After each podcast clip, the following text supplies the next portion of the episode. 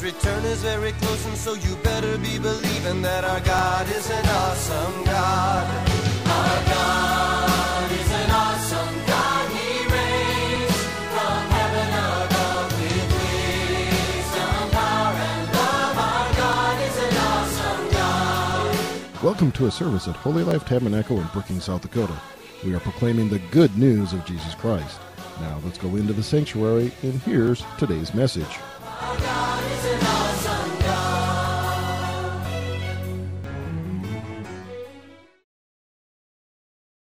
Bibles for a minute. Stand and lift up our Bibles. Say, This is my Bible. I am what it says I am. I have what it says I have. I can do what it says I can do. Today I'll be taught the Word of God. I boldly confess. My mind is alert. My heart is receptive.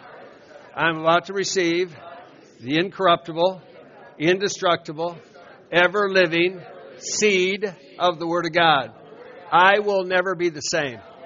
Never, never, never. In Jesus' name. Amen. Hallelujah.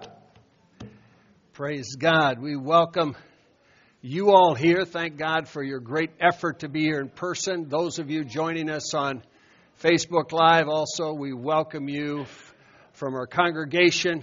We just speak blessings over you in the name of Jesus that uh, you'd be exceedingly blessed, safe, well in Jesus' name. And uh, uh, and then er, Albert earlier, what's what does your watch say again? What's what is it centigrade? Uh, the temperature was it minus twenty seven? Minus twenty seven. Uh, now that's centigrade. So some of you, that's all you know. You know, it's only the United States that use Fahrenheit. Uh, the rest of the world's all in the metric system. So, but for some of you watching, 27 below zero centigrade.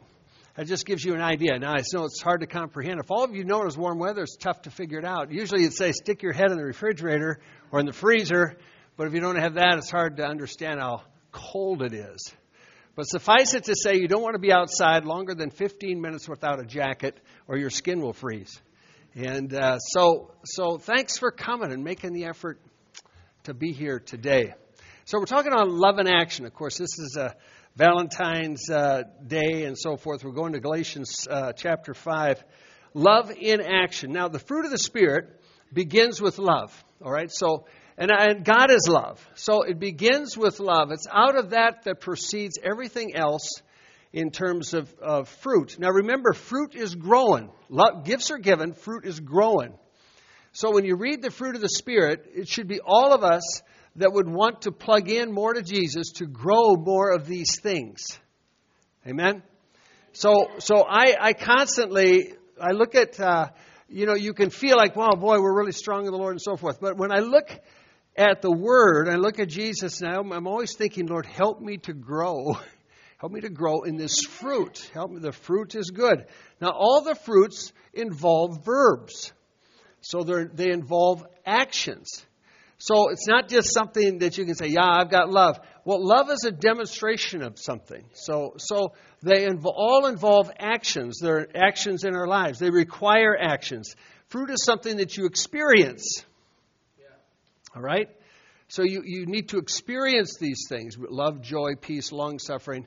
You don't want to just talk about it. The goal is to experience it, live it, that it's seen in us, and other people experience it through us in their lives. All right? 1 John 4 8, of course, here's the thing it says God is love. Well, that's the very nature and the heart of God. He's, he's love, and love requires action. So we know from John 3 16, God so loved the world that he gave his only begotten, his one and only Son, Jesus Christ. So, so because God is love, he, he always is demonstrating this love to us. He's always showing us a measure of love in our lives and giving us examples for us that if we look at it, we think, hey, I can really grow by this. You know, we experience it every day, really, is the effects of His love. He's not heavy handed. He's not here to, to uh, you know, kind of beat you up when you mess up. He's here to bless your lives. His hands are open, not like a clenched fist. So we can't think of God in relation to humanity because we are so fallible. you know, we, we can get upset, different things. God cares so much for this world that He gave His Son, Jesus Christ, for us. So it's a wonderful thing to think about this, this thing of love and how it grows. Now, now we know that fruit will grow on a tree or on a vine, right? And love is the same way. Love will grow when it's attached to something, based on what it's attached to. Now we know John 15. Let's go to John 15 a second.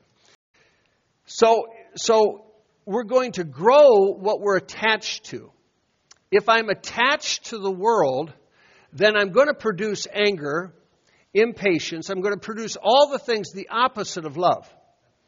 If, if people, if Christians sometimes, and they might be a born again Christian, and yet they look at their lives and they think, wow, things just seem out of order. I'm all messed up. It's because they're attached to the wrong thing. If, if I'm attached just constantly listening to the world, right, then that's what I'm going to produce.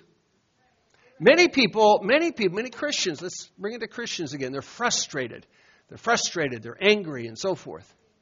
You have to stop and think who am I attached to? Who am I drawing my life from? Right? So I have to draw my life from Jesus Christ. He, he, is, he is a true vine. You know, and it says, Jesus said, I'm the vine, you're the branches. So, you know, notice this word abides means we have to live in Jesus, and Jesus will live in us. If we do that, then we're attached to this lifeline to bear the fruit of Jesus Christ. Remember Galatians, it's the fruit of the Spirit. So it's the fruit of the Holy Spirit. Now, the world has a spirit too. Incidentally, everybody's producing fruit of some kind. It's a matter of what, what kind you want to produce. So, I mean, nobody, nobody wants to, uh, you know, in the, in the wintertime or Christmas time and so forth, we get a box of fruit from the FFA. And so we, we open that up. Well, nobody wants a box of rotten fruit right? You don't, what would you do with rotten fruit? Well, you throw it out. A rotten apple or a pear or whatever. Well, it's rotten. You throw it out. You want something that's fresh. You want something that's real, something that tastes good.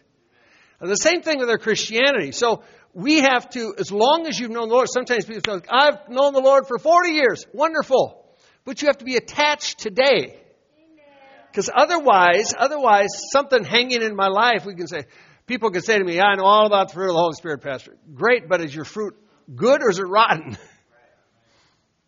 It's only going to stay fresh if we stay attached. So he's the vine. We have to live. We have to live in Jesus. We have to live in the source of love. Now, on my own, you know, you can have some willpower and so forth, but on your own, your love is limited. And if, and if you go by the source of love, well, the worldly love is all messed up because that's all based on physical things and so forth. When the agape love, the love of God, is all based on giving. The agape love of God is always giving something. It's always imparting something. So when we when we abide in Jesus and He lives in us, there's something being imparted to us all the time. Now, what God wants then in verse 8 he says, My Father's glorified that you bear much fruit. So God is interested in us in producing more fruit all the time. A farmer doesn't have a crop last year and think, wow, it was a great, great year and so forth, and then forget about it. He's looking already, he wants to produce more the next year. He's always interested in the production.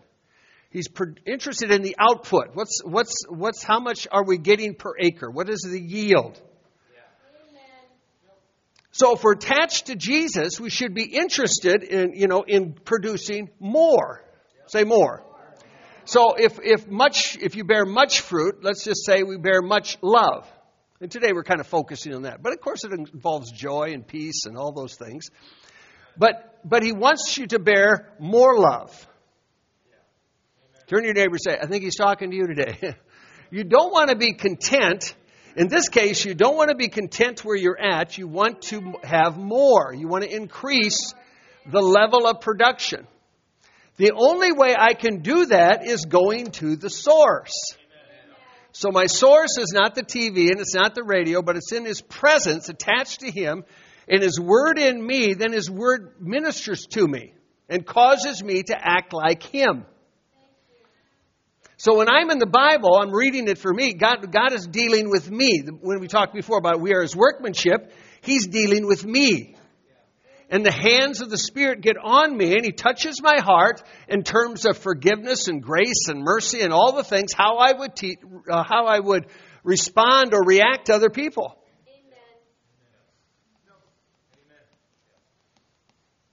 And we can never say, well, I've already done that or I already know that because it's always a process every day.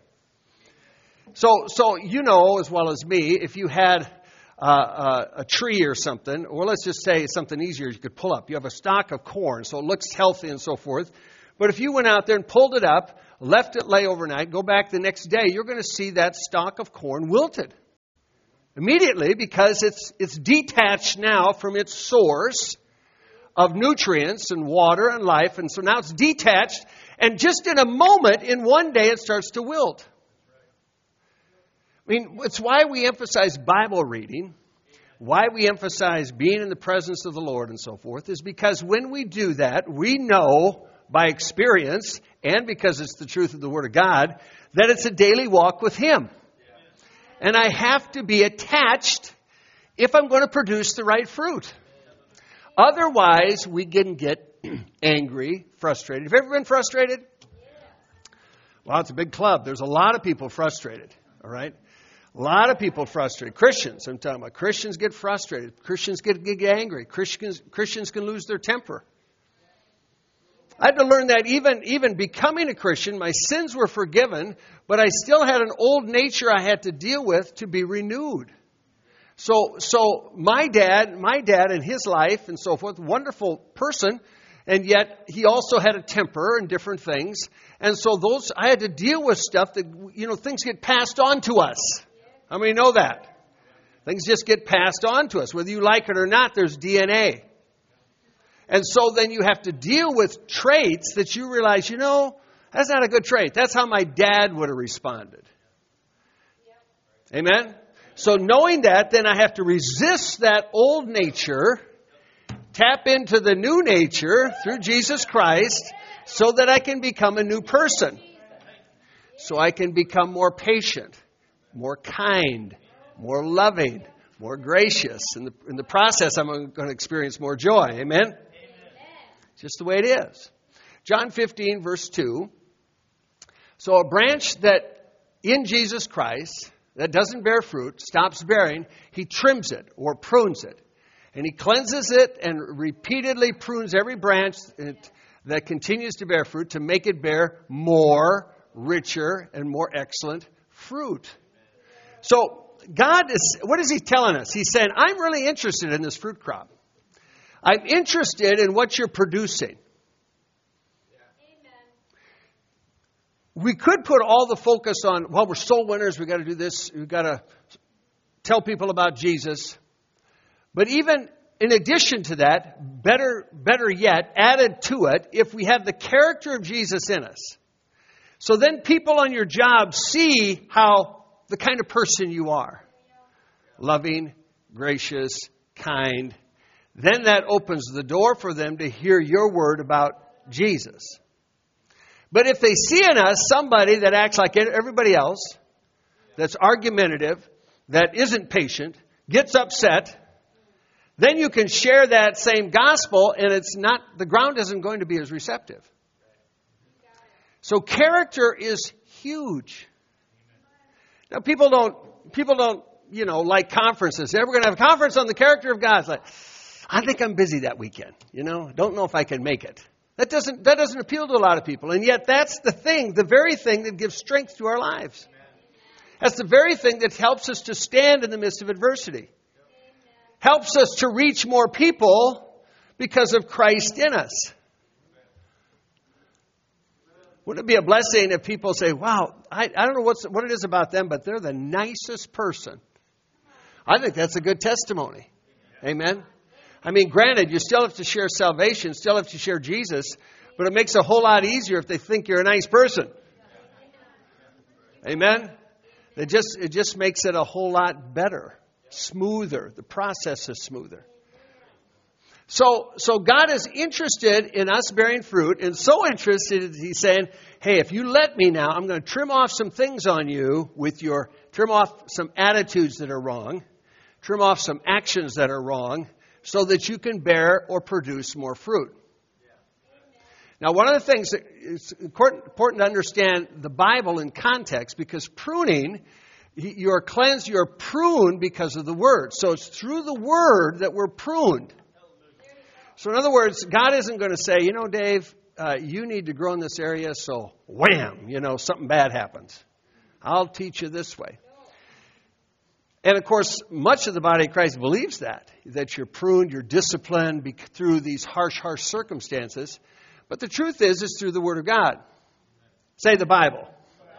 Well, if we're in the Bible, God is going to continually teach us things about Himself and how to grow in His nature. So that's that's it's like your child. You wouldn't teach your child something about fire and heat and put their hand in the fire. You wouldn't do that, right? It's not how you do that. You you treat, teach them, instruct them, and you want your kids to listen to you, to you. How many parents want their kids to listen to them? hey, so here's, here's one thing. We live in this day and age of technology. So how, how are most people living their life? Well, they're living, they're looking at their device, aren't they? How are a lot of people walking? The accident rate of people walking and texting is huge, you know, but they're walking and they're looking at their device and so forth. What's a good way, what's a good way for, to understand that people are listening? And it's what I ask all the time, be it my grandkids or whatever. I say, look at me. Right?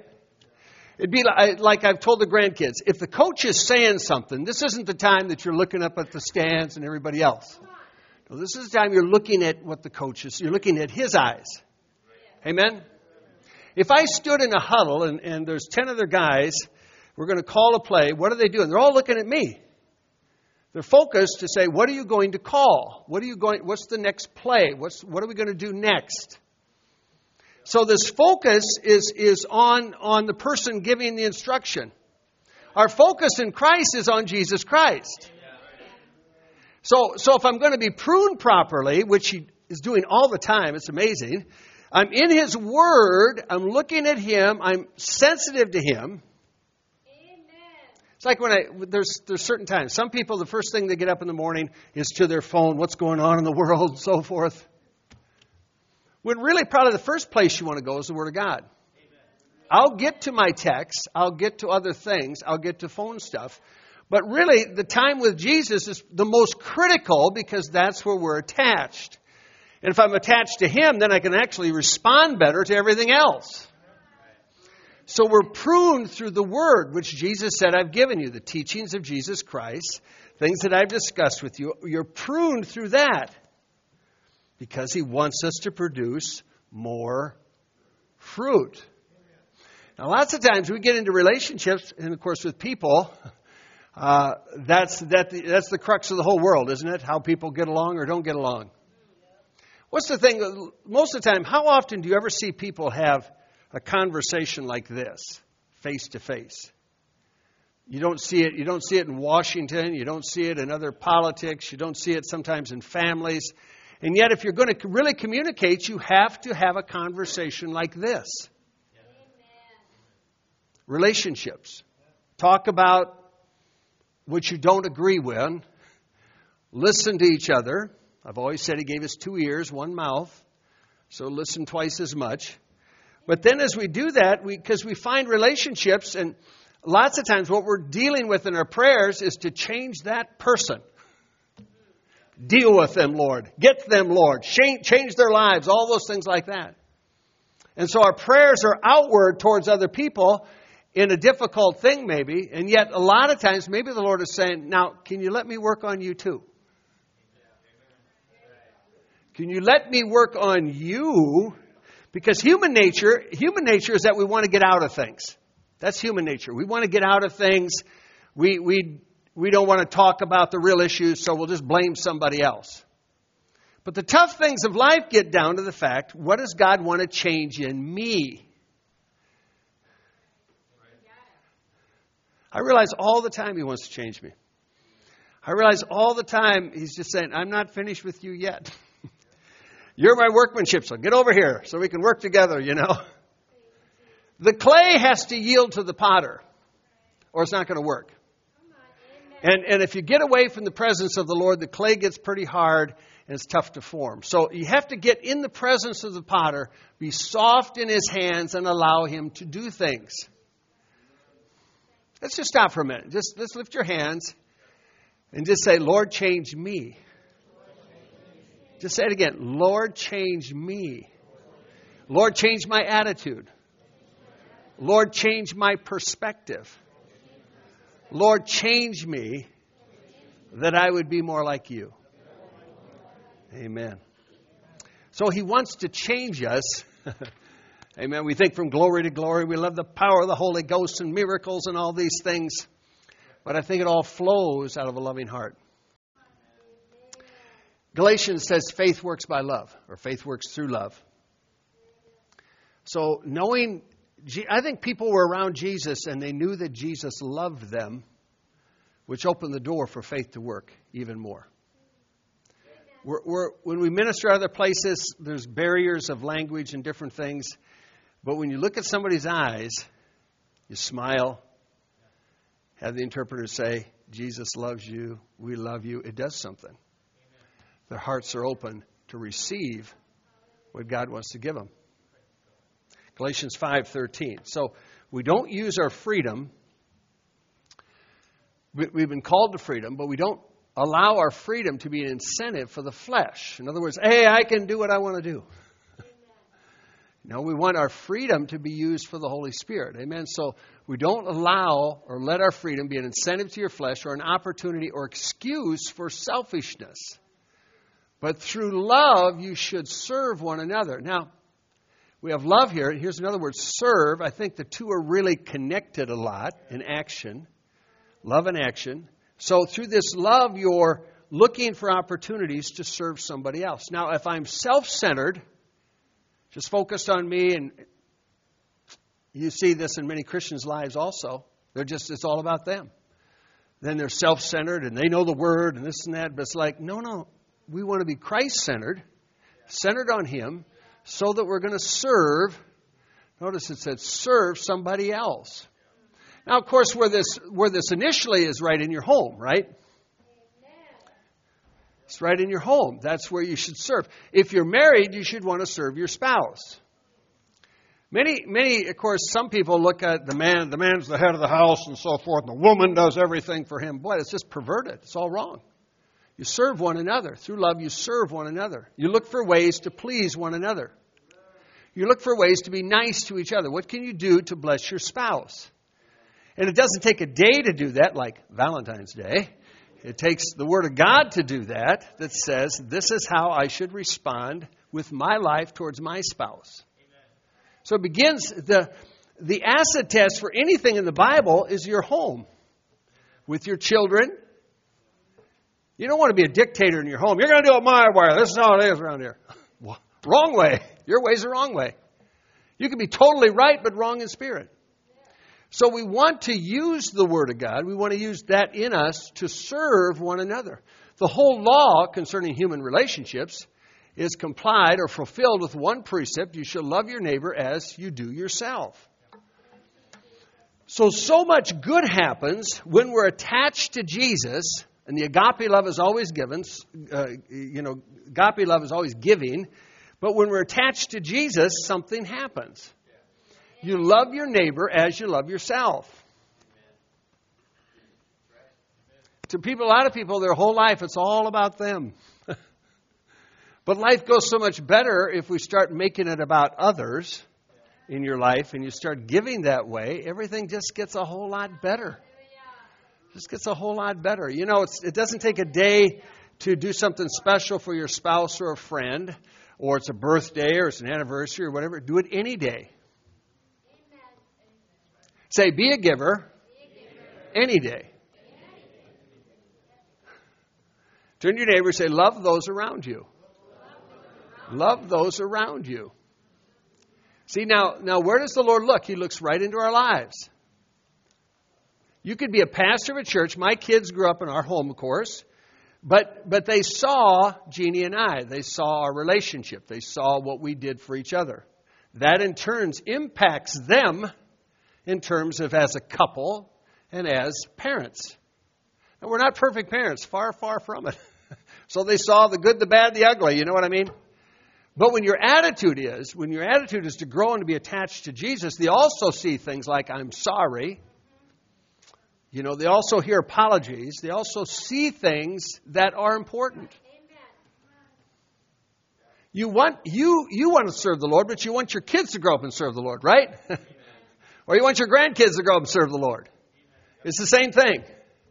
Our grandkids see us all the time, you know, so we, we're around them and so forth, but also they can see we make mistakes. But through that, it shapes their lives and how they live and how they treat others. It's a big deal. It's just, it's just a big deal. Matthew, Matthew 22, here's, here's simple theology. Uh, Jesus said, Love the Lord your God with all your heart, soul, mind, and strength. First and great commandment. The second is like it. You should love your neighbor as yourself. On these two commandments hang everything else. Everything, take it from the Old Testament forward. Simple theology is you love God and you love people. Now think of that. That's, that's simple theology, and of course condensed, but it's true. So in the world today, if I'm going to love God and love people, it can't be just that, well, I love all of you, you're wonderful, but the world out there, boy, I don't like the world and those sinners and not going to cut it, is it? Have you ever met somebody and their lifestyle is so contrary to yours and you're upset and all that? And that's when Jesus would say, uh, uh, Come on over here, let's shave that attitude off a little bit. Because you could say, I'm right though, and you might be totally right. But you can be totally right and have a wrong attitude. You can be totally right and look not good. That's our world today, folks. We have a lot of people in the body of Christ that, that they dislike this sinner and that sinner and all these things and then throw it into our government and politics and so forth. You just got angry Christians. And Jesus isn't going to do anything. He'll do nothing unless you stop present yourself to Him to let Him do some work and some pruning. We can pray all the time till the cows come home, change them, change them, change them. And the message really gets back to us again. Of course, the world needs Jesus. But the world needs to see Christ in us. Like at Antioch, that they say, wow, they're Christians. They act like Jesus Christ. They act like Jesus. That's the best testimony I think we could have. Someone that says, wow, they're, they're so loving. They care.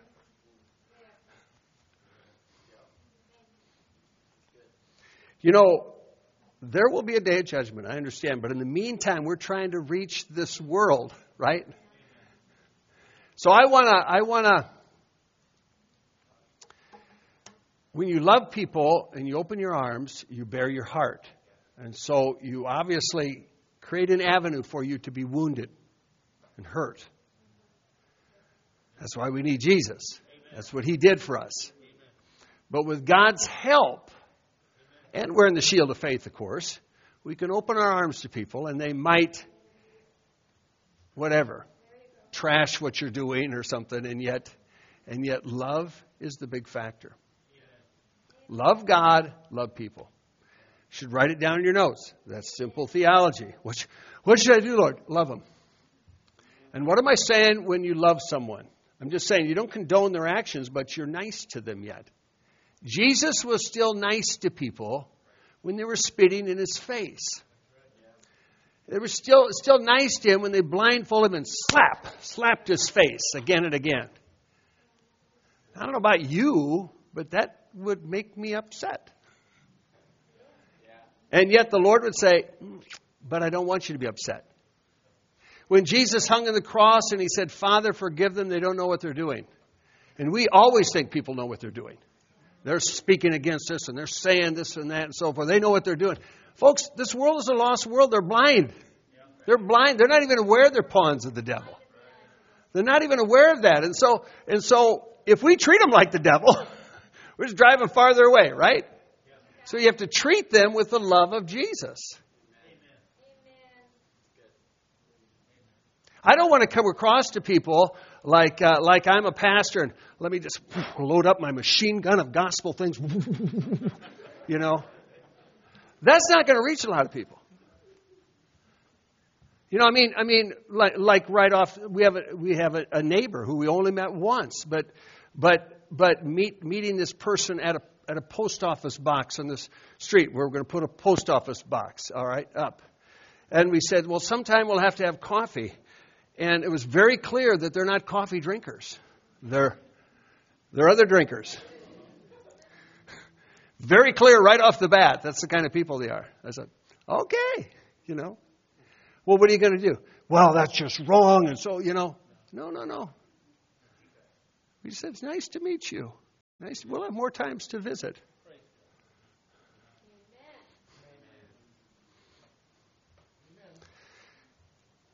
We're here for a reason in this world. It's why we're alive right now. We're not alive so that we can accumulate more things and all this and that and build our own little kingdoms. We're alive to be lights for Jesus. That's why we're here. Every day people are leaving this life, you know. I mean, Parker left this life, you know, a couple weeks ago. And some of you knew Paul Glendenning. He left the life yesterday, went to be with Jesus. And some of you knew Fred Price. We went to his church in L.A. and he left the life, this life, uh, a day or so ago as well. You know, and people every, every every day people are leaving, leaving, leaving. What's the point of it? The point of it is how you influence people. You can't take anything with you. But you want to live your life in such a way that the, that the mortician would feel sad.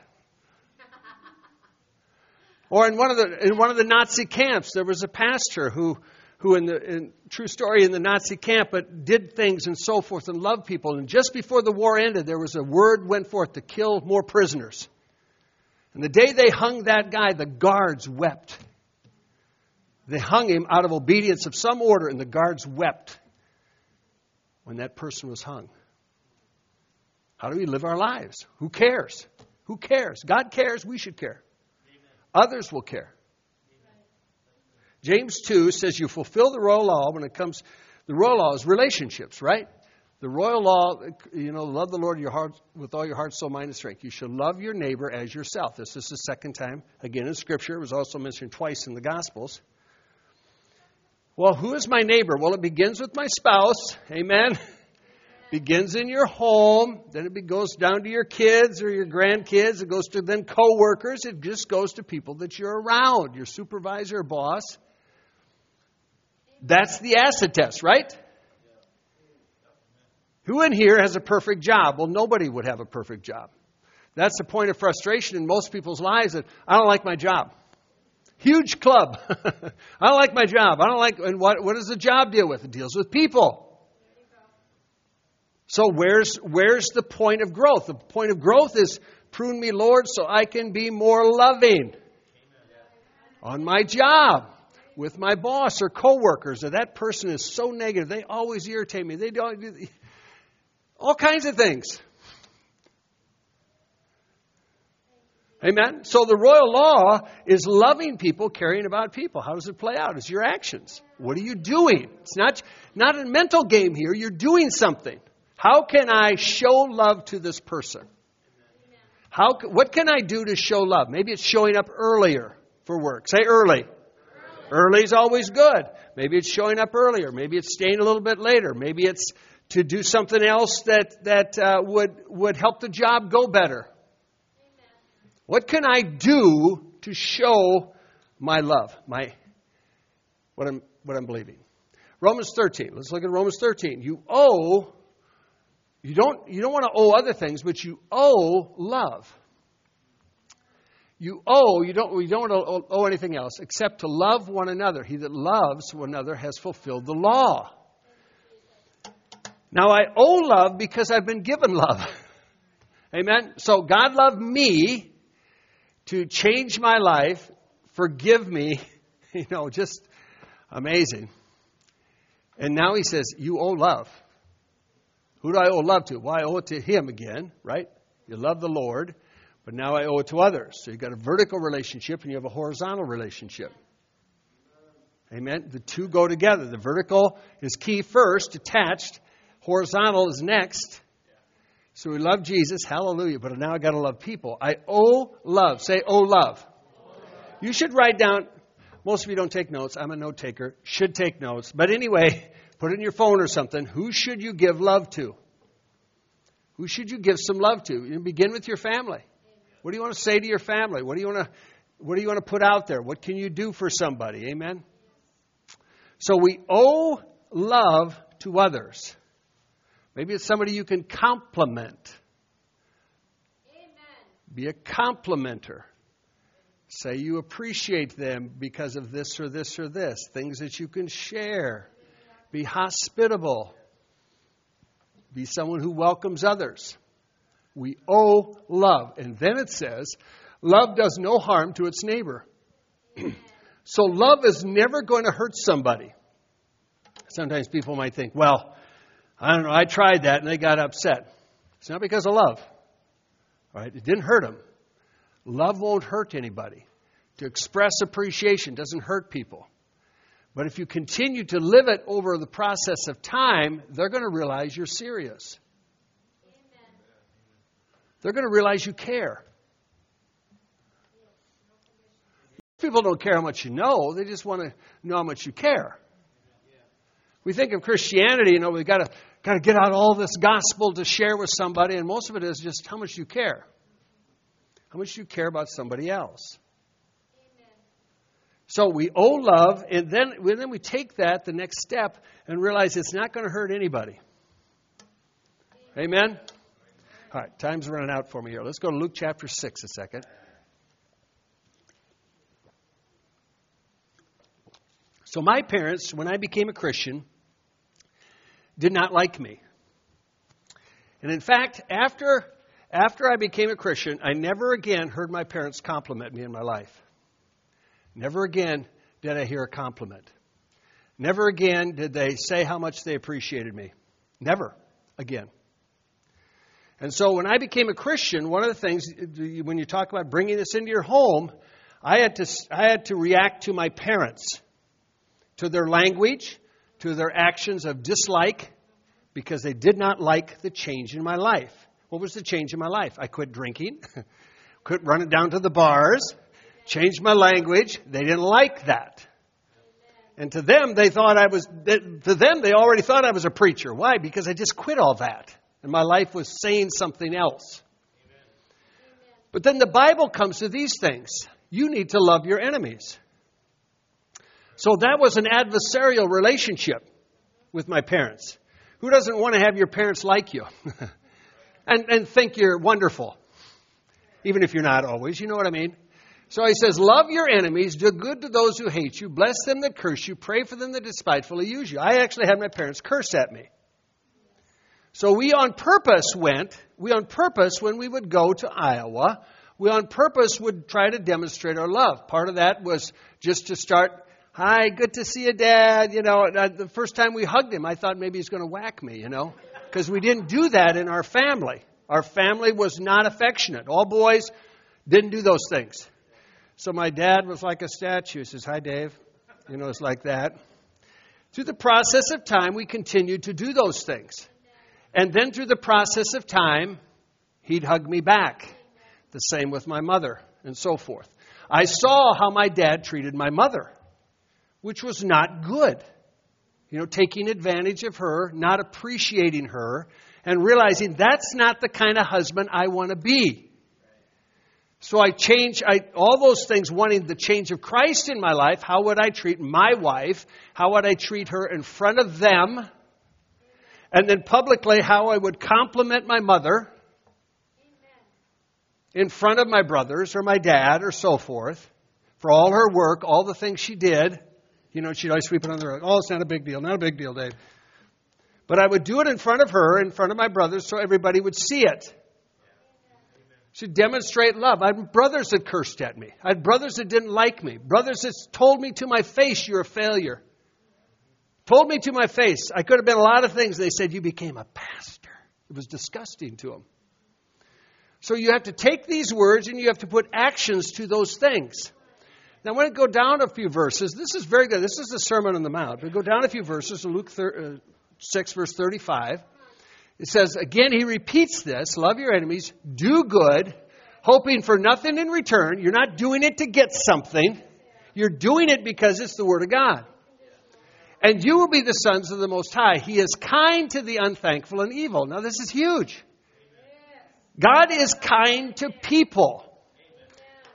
And if anybody, I hear prophetic words today, even judgment on America and judgment on this and that. Folks, they're all wrong. 100% wrong. I want to take people and say, read your Bible. You're acting like some big oaf out there with an angry face that isn't good. How do I know that? Because my Bible said, Jesus said, that God is kind to the unthankful and to the evil. So you will never reach someone with the word of judgment. Never. God is not in the business of cracking down on people and getting people and he's going to do this and that. Folks, he sent Jesus, he sent the Holy Spirit, convicting people of sins. Now we flow in that with our love to present Christ to people. You should write this down, put it on your mirror, and say, every day, Lord, make me that kind of person. Because in the natural, in the natural, I don't want to be kind to the unthankful. I don't like unthankfulness.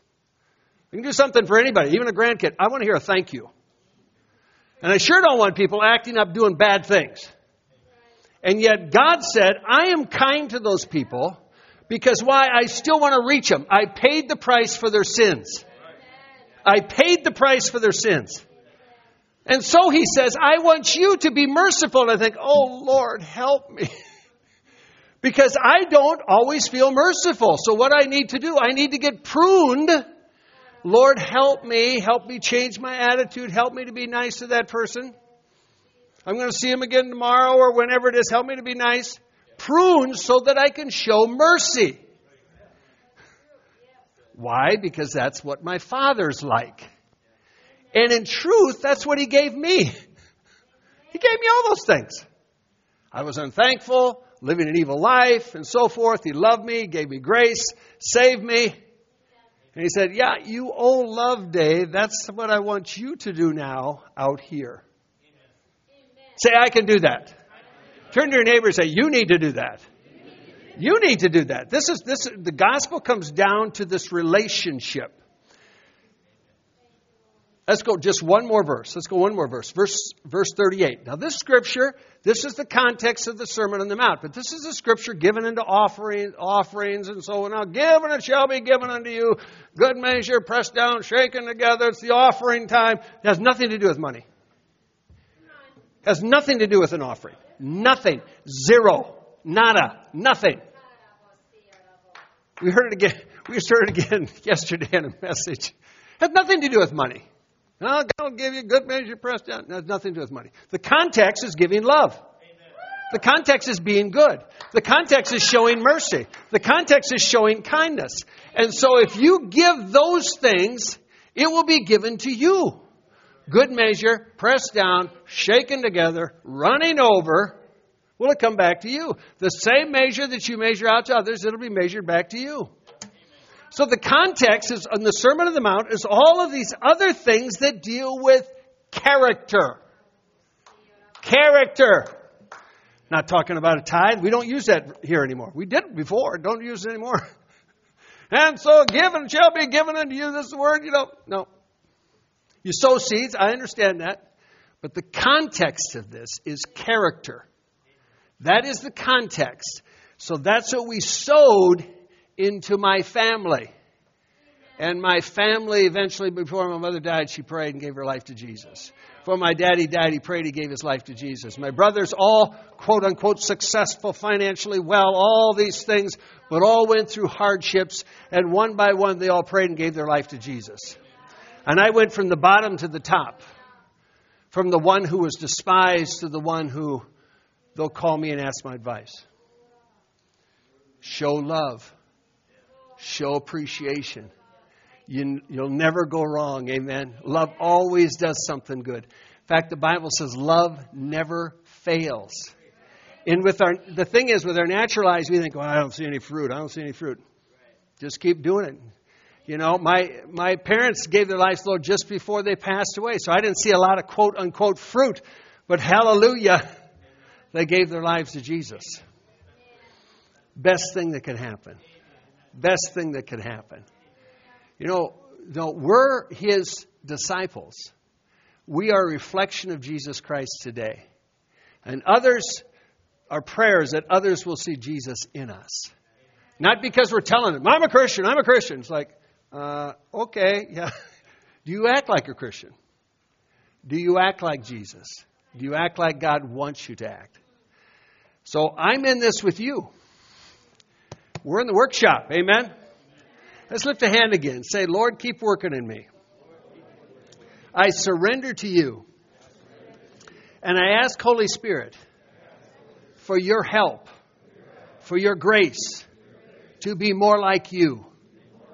Help me to be kind to the unthankful and to the evil. Help me to be kind in my family. Help me to be loving. Help me to give out your love every day to all people.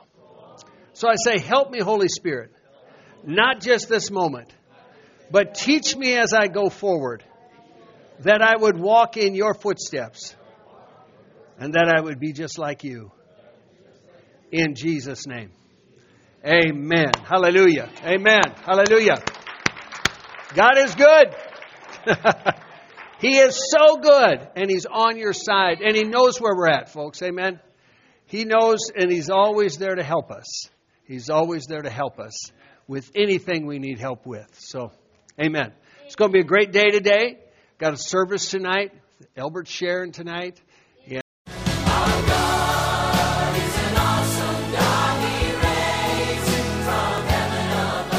Thank you for listening to this inspirational message. We trust that you were encouraged in your faith. For additional information or resources, please contact the church at 605 692 4616. You can email us at holylife at brookings.net or visit our website at holylifetabernacle.com. If you're in the Brookings area, please stop by to visit a service. We are located at 241 Mustang Pass, just off Main Avenue South. Our service times are Sundays at 10 a.m. and 6:30 p.m. Also Wednesday nights at 7. God bless you.